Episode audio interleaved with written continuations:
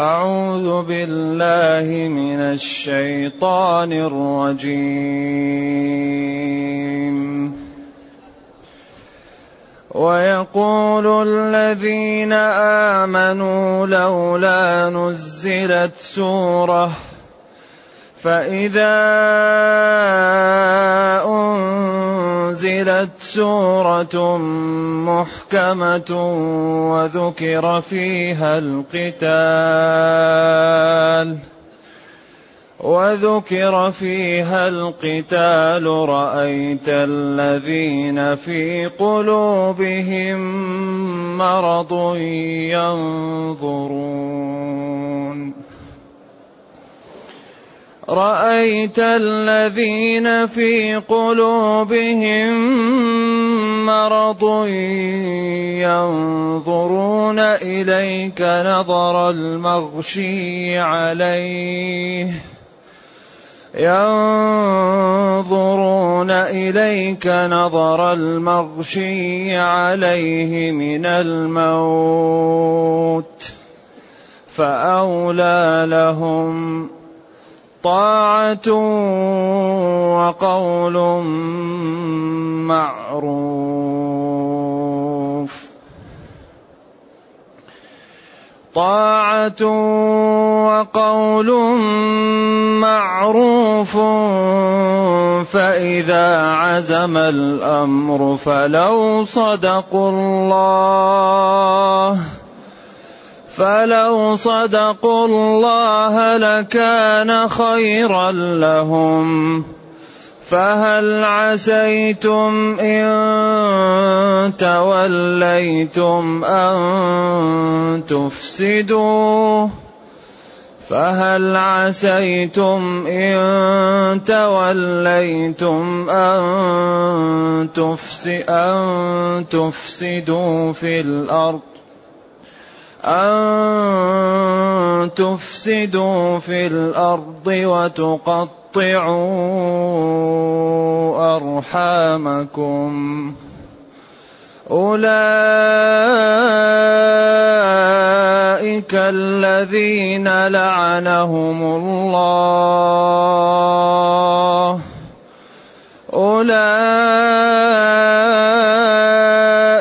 الذين لعنهم الله فأصمهم فأصمهم وأعمى أبصارهم. أفلا يتدبرون القرآن؟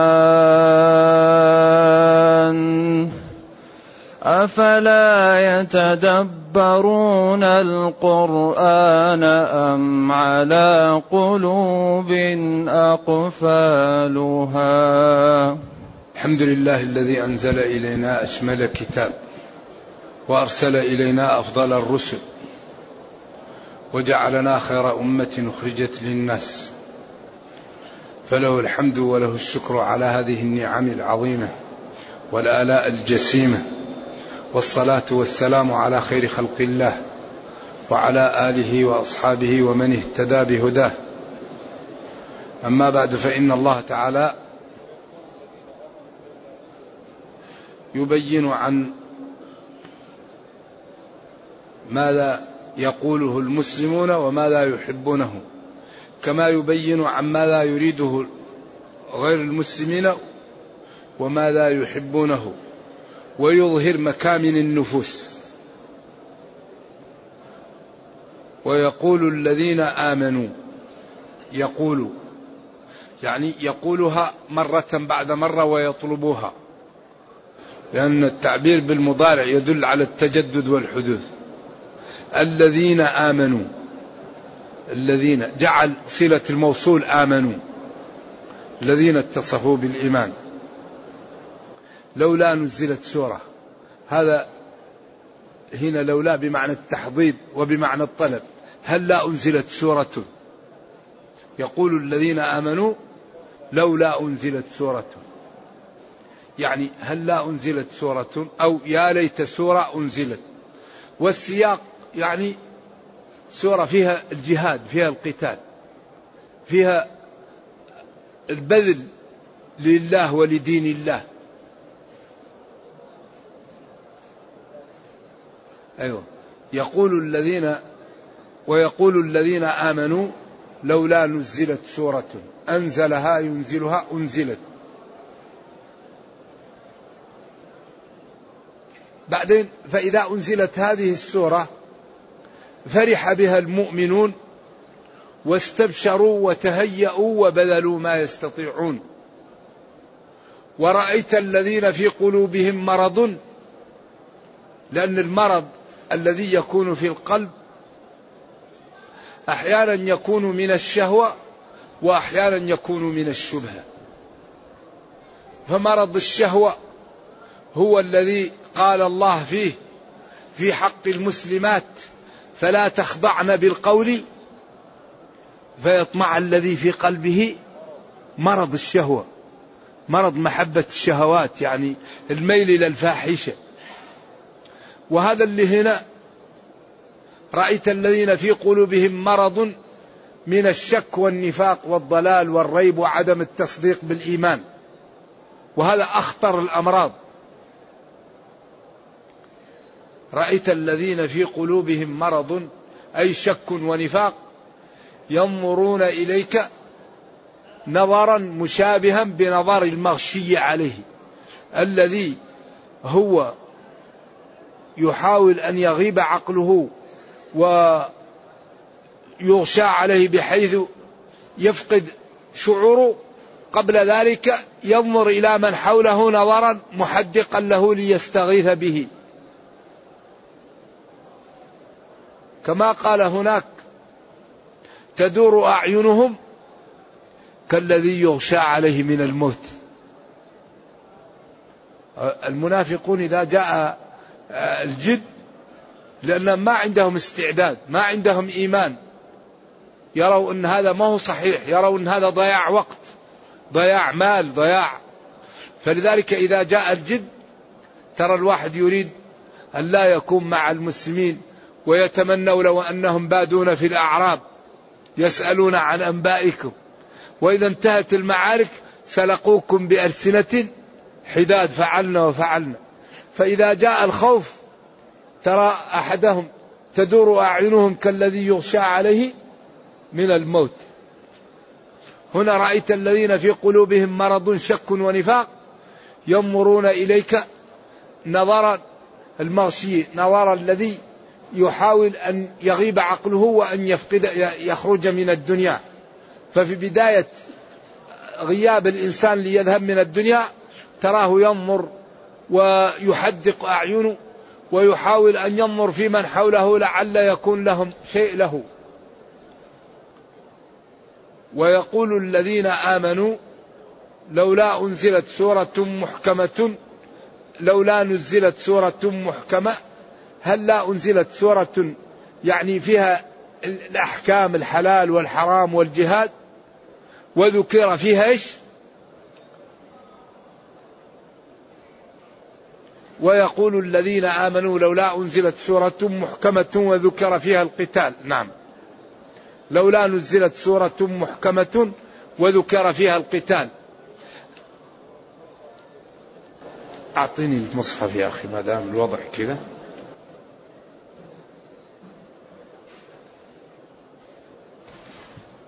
ويقول الذين آمنوا لولا نزلت سورة يقول المؤمنون لمن حولهم متمنين إنزال الجهاد ولذلك قال لهم اصبروا اصبروا اصبروا. ولذلك الذين يعني حصل لهم شيء لوموا في سورة النساء. أنهم كانوا يريدون الجهاد فإذا جاء الجهاد خاف بعضهم وهذا من طبيعة البشر لأن النفس من طبعها الخوف على أن تخرج من الدنيا. قل إن الموت الذي تفرون منه فإنه ملاقيكم. نعم. يقول جل وعلا ويقول الذين آمنوا آمنوا هنا تشمل 11 جملة. لولا هل لا أنزلت سورة أي سورة عظيمة آه، جامعة فإذا أنزلت هذه السورة المحكمة التي لا نسخ فيها وأحكامها واضحة وأسلوبها لا خفاء فيه وذكر في هذه السورة القتال وجوب القتال على المسلمين ومقارعة الأعداء وأن الدعوة لا بد أن تصل إلى جميع الخلق. هذا الإسلام لا بد أن يصل إلى جميع الناس. واجب على المسلمين أن يوصلوه. وأوحي إلي هذا القرآن لأنذركم به ومن بلغ. بعدين يقول جل وعلا رأيت الذين في قلوبهم مرض. رأيت بصرية الذين جمع الذي في قلوبهم مرض. أي شك ونفاق. ينظرون إليك. يا نبي نظر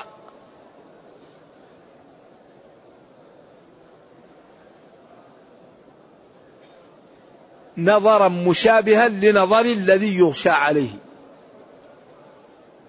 من الموت. الإنسان الذي في بدايات الموت وهو يغشى عليه فإن نظره يكون محدقا وغير ثابت وهذا المنافق الذي ذكر له القتال وأمر به يحصل له ما يحصل للذي يقارع ويمارس بدايات الموت.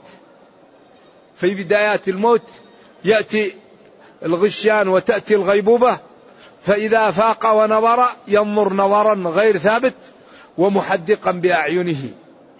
لشدة الهلع والخوف من الموت وهذا لشدة الهلع والخوف من القتال لأنه لا إيمان عنده ولا تصديق وقلبه خواء والنفس أغلى ما يملك الإنسان والموت أشد حادث مما يمر على الجبلة والجود بالنفس أقصى غاية الجود. فلا يجود بالنفس إلا من عنده إيمان ومروءة وتضحية.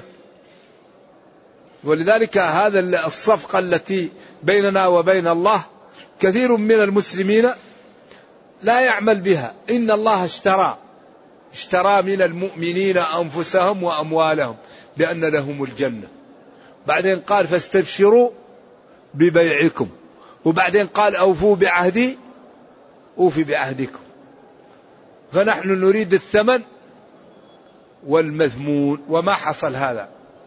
إذا يقول جل وعلا رأيت الذين في قلوبهم مرض أي شك ونفاق ينظرون إليك يا نبي حينما أوجب الله عليهم القتال نظرا يشابه نظر الذي يغشى عليه من أجل الموت من الموت.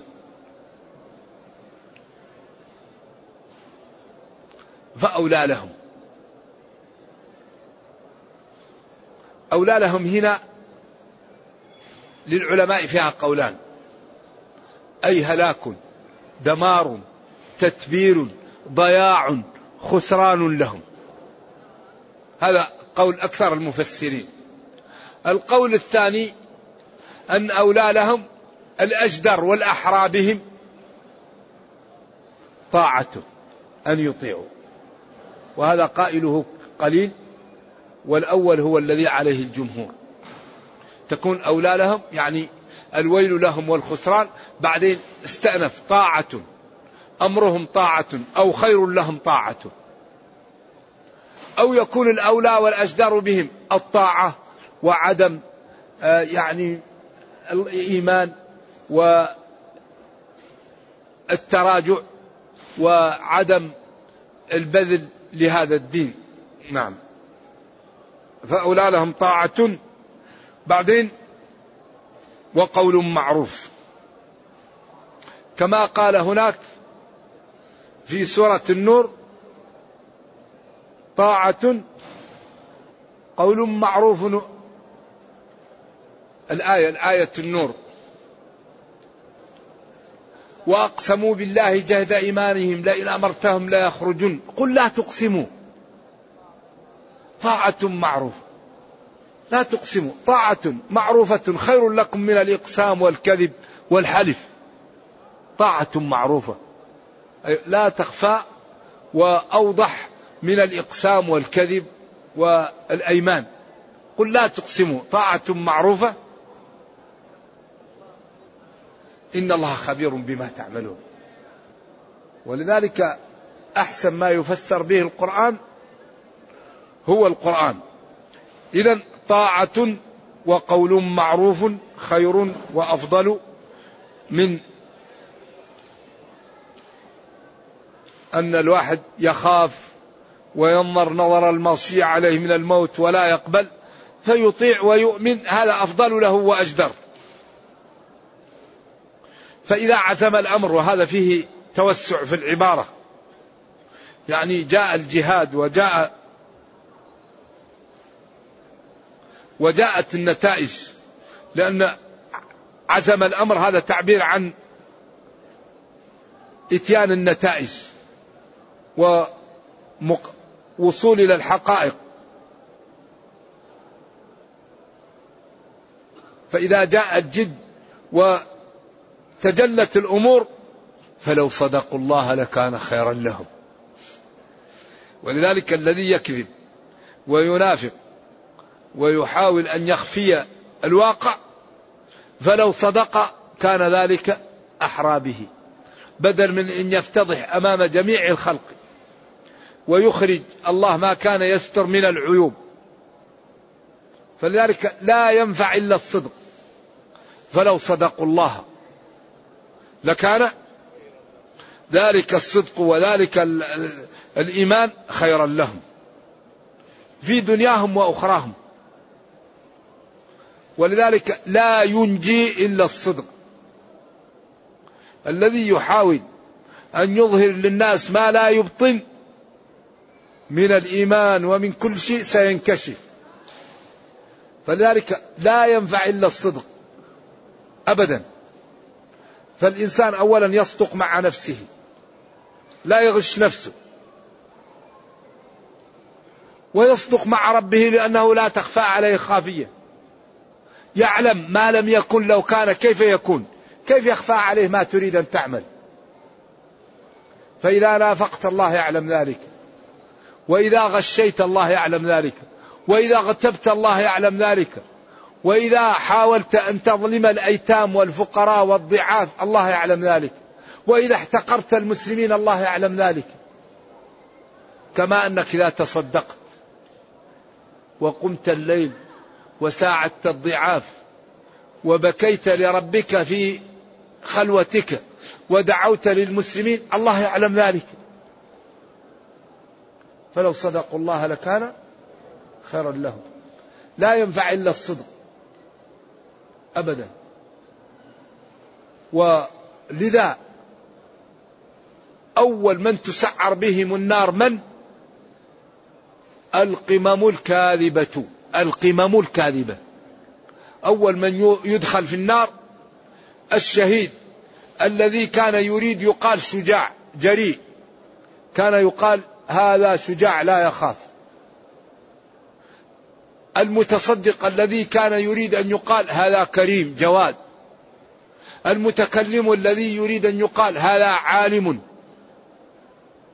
وقد قيل اذهبوا به إلى النار اذهبوا به إلى النار. فلذلك فلو صدقوا الله كان خيرا. الصدق هو المنجاة. الصدق هو المنقذ. الصدق هو الذي يدخل الإنسان الجنة.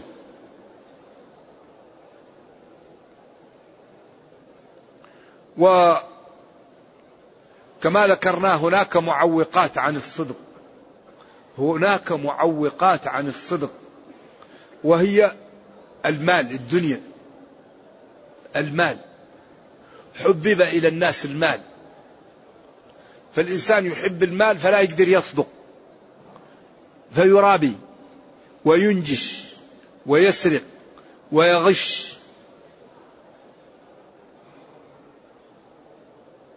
هناك شياطين الإنس يمنعوك من أن تسير يوغر صدرك يشوش عليك يوقع بينك وبين والديك وأقربائك وأصدقائك وجيرانك حتى تقطع الرحم وتعق. وهناك النفس الأمارة بالسوء. وهناك الشيطان. فالشيطان والدنيا والناس والنفس معوقات عن السير إلى الله. فينبغي للعاقل أن يكابدها لينجو بنفسه ويكون من أهل الجنة. نرجو الله السلام والعافية. فلو صدقوا الله لكان خيرا لهم. فهل عسيتم؟ فهل عسيتم؟ إن توليتم ورجعتم أن تفسدوا في الأرض وتقطعوا أرحامكم. هؤلاء المنافقون فهل يعني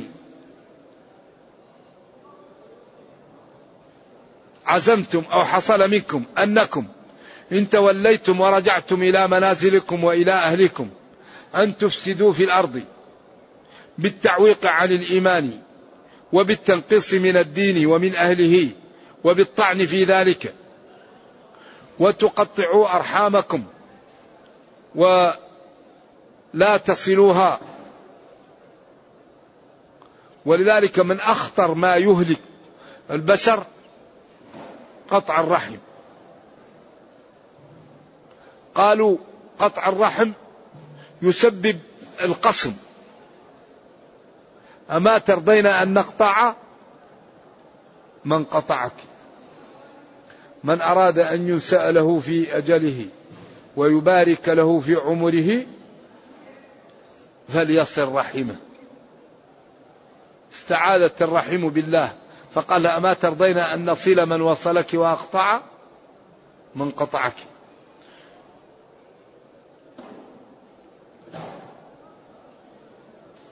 إذا رجعتم أن, تقط أن تفسدوا في الأرض.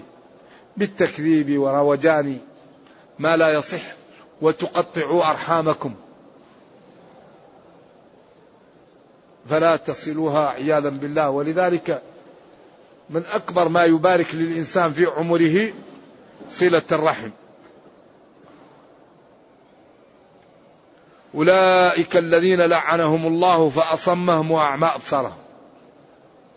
هؤلاء الذين هذه صفتهم لعنهم الله طردهم من رحمته. فلأجل طردهم فأصمهم وأعمى أبصارهم. لما لم يبالوا طردهم الله من رحمته فلما طردهم من رحمته أصبحت موارد العلم لا يستفيدون منها. فأصمهم. ولذلك هيفاء التفريع. لعنهم الله فلأجل لعنته لهم ما لا أصمهم. الأذن لا تسمع. البصر لا يرى. العقل لا يرى. وأعمى أبصارهم. موارد العلم لا تعي. إذا هذا يبقى على اللعنة حتى يدخل جهنم. ولذلك امتن الله علينا في سورة النعم بموارد العلم لماذا؟ لماذا؟ لنشكره أعطانا موارد العلم لشكره فقال جل وعلا والله أخرجكم من بطون أمهاتكم لا تعلمون شيئا وجعل لكم السمع والأبصار والأفئدة لماذا؟ لعلكم إيه؟ تشكرون. تقرأ في المصحف. تسمع القرآن. تفكر كيف ننقذ والدي من النار؟ كيف ننقذ جيراني؟ كيف نترك لي بصمات لديني ولأمتي قبل أن نموت؟ كيف نكون قدوة في الخير؟ أعطانا موارد العلم لشكر الله. ما هو لنستعمل في معصية الله؟ وفي سخطه فنكون قدوة في الضلال. ولذلك من سن سنة حسنة فله أجرها وأجر من عمل بها. إلى يوم القيامة لا ينقص ذلك من حسناتهم شيئا ومن سن سنة سيئة فله وزرها ووزر من عمل بها. لا ينقص ذلك من أوزارهم شيئا. لذلك ينبغي للمسلم أن يكون قدوة في الخير؟ يسن وقف طيب يسن مشروع طيب يسن مساعدة الضعاف يسن منح أبناء الفقراء يسن إصلاح ذات البين. يكون دائما يعمل أمور طيبة يكون الناس يتبعوه فيها فيكون له الأجر فيها. أولئك الذين هذه صفتهم لعنهم الله طردهم من رحمته فلأجل طردهم أصمهم لا يسمعون وأعمى أبصارهم لا يبصرون. ثم قال جل وعلا أفلا يتدبرون القرآن أم على قلوب أقفالها؟ ألا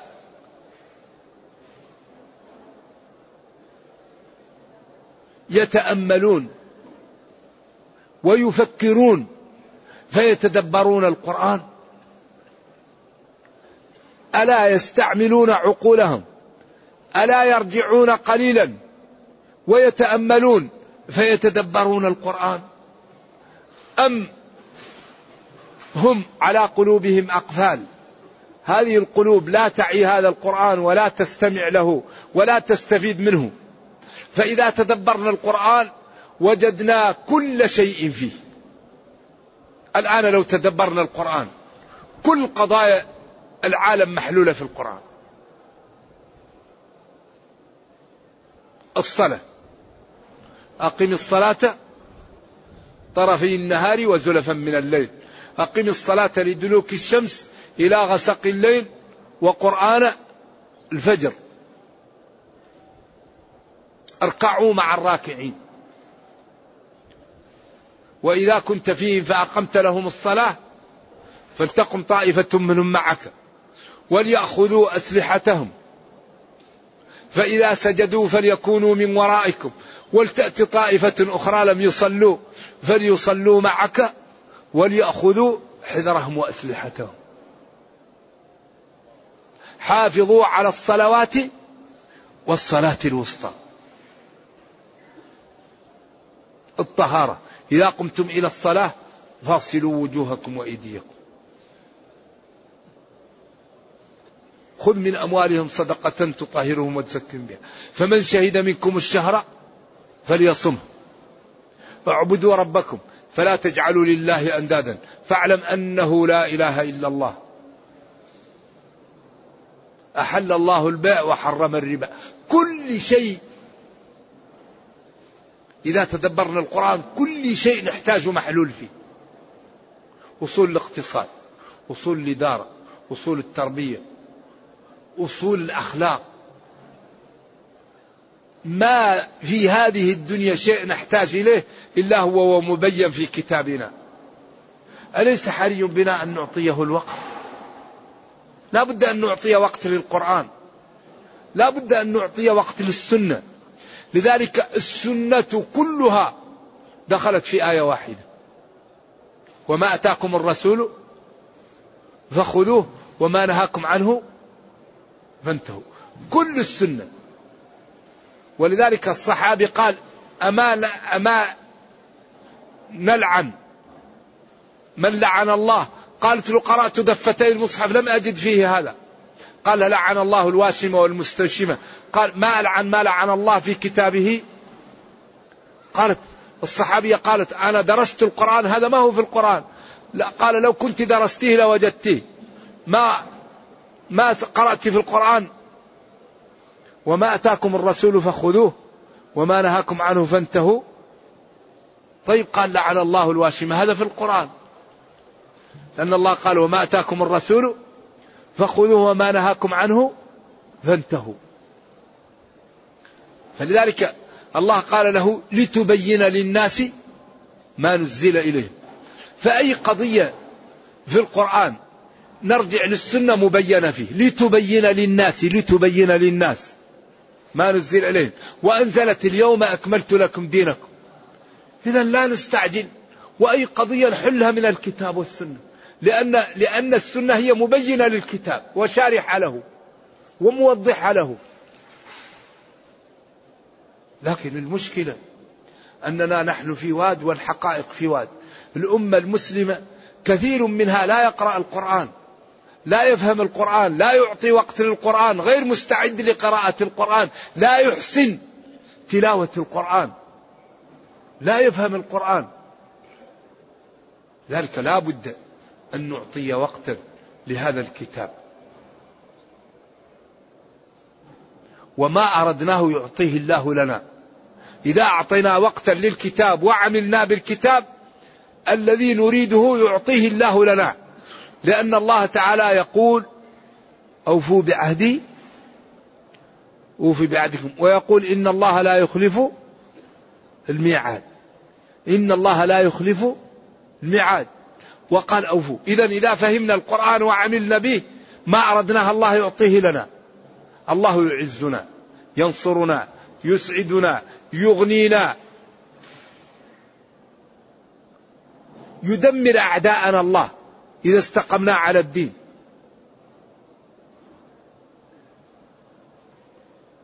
لكن لا بد لنا من مراكز قوية للاستفادة من القرآن. في هذا العصر لا بد أن تكون للمسلمين مراكز أولا لترجمة مفردات تفسير القرآن. ثانيا لبيان الأمور التي تنقص عن الأمة كيف تحلها من القرآن. الإدارة الاقتصاد الاجتماع. ذلك كل شيء محلول في هذا الكتاب. ولذا لا بد لنا أن نصحبه. نصحب الكتاب. وقال الرسول يا ربي إن قومي اتخذوا هذا القرآن مهجورا. فلا نهجر القرآن. نصحبه ونفهمه ونتخلق به ونتأدب بآدابه ونربي بيوتنا على ما يدعو إليه ونحذر مما ينهى عنه وما أردناه يعطى لنا. لأن الله كريم وقادر ولا يضيع أجر من أحسن عملا. وقال ولينصرن الله من ينصره؟ وقال إن تنصروا الله ينصركم ويثبت أقدامكم. وقال ومن يتق الله جعل له مخرجا. قال ابن إسحاق منفذا من كل ضيق. واتقون يا أولي الألباب لعلكم تفلحون. نرجو الله جل وعلا أن يرينا الحق حقا ويرزقنا اتباعه وأن يرينا الباطل باطلا ويرزقنا اجتنابه وأن لا يجعل الأمر ملتبسا علينا فنضل. اللهم ربنا أتنا في الدنيا حسنة وفي الآخرة حسنة وقنا عذاب النار. اللهم اختم بالسعادة آجالنا واقرم بالعافية غدونا وآصالنا واجعل إلى جنتك مصيرنا ومآلنا. سبحان ربك رب العزة عما يصفون. سلام على المرسلين والحمد لله رب العالمين. صلى الله وسلم وبارك على نبينا محمد وعلى آله وصحبه. والسلام عليكم ورحمة الله وبركاته.